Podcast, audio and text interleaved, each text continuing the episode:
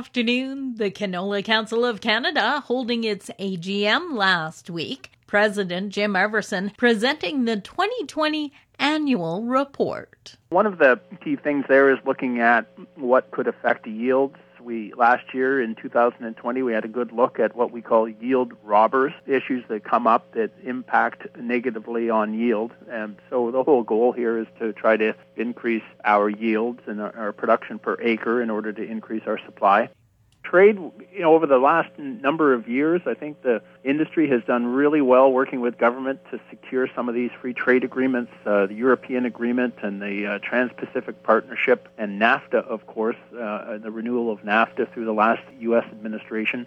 The Canola Council welcoming two new members to the board of directors Chuck Fossay from Manitoba and Bernie McLean from Saskatchewan.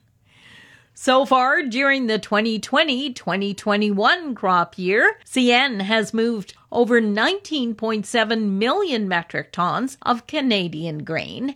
This is 24% higher than the three year average of 15.9 million metric tons and 17% higher than the record of 16.9 million metric tons set in the 2018 19 crop year.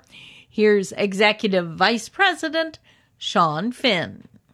We did have a, a challenge, you know, during the so-called uh, uh, winter vortex, you know, in, in February and early March, but uh, when it was really cold. But uh, I think that we recovered well, and it's because the system has resilience today, might have not had in the past when it comes to enough locomotives, crews, and track capacity to catch up when we have a break in the weather. CN Rail has announced that for the 12th consecutive month, it has set a new record of shipping over 2.28 million metric tons of Canadian grain and processed grain products by a carload in February.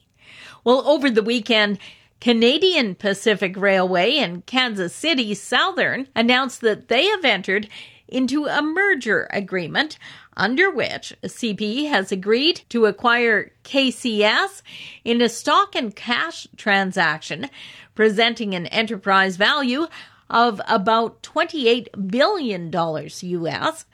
Following final approval from the Surface Transportation Board, the transaction will combine the two railroads to create the first rail network connecting the U.S., Mexico, and Canada. And Canada's Minister of Agriculture and Agri-Food, Marie-Claude Bibeau, announcing last week an investment of $185 million over the next 10 years for the new Agricultural Climate Solutions Program. The ACS program aims to establish a strong Canada wide network of regional collaborations led by farmers and including scientists, and other sectoral stakeholders. Together, they will develop and share management practices that best store carbon and mitigate climate change. This program is based on a model that is already working across Canada through our network of Living Labs, which has been endorsed by the G20 as a model of innovation and collaborative research. Living Labs networks are already underway in Manitoba, Ontario, Quebec, and Prince Edward Island. The first phase is set to launch April the 1st. For Golden West, I'm Glendalee Allen Vossler.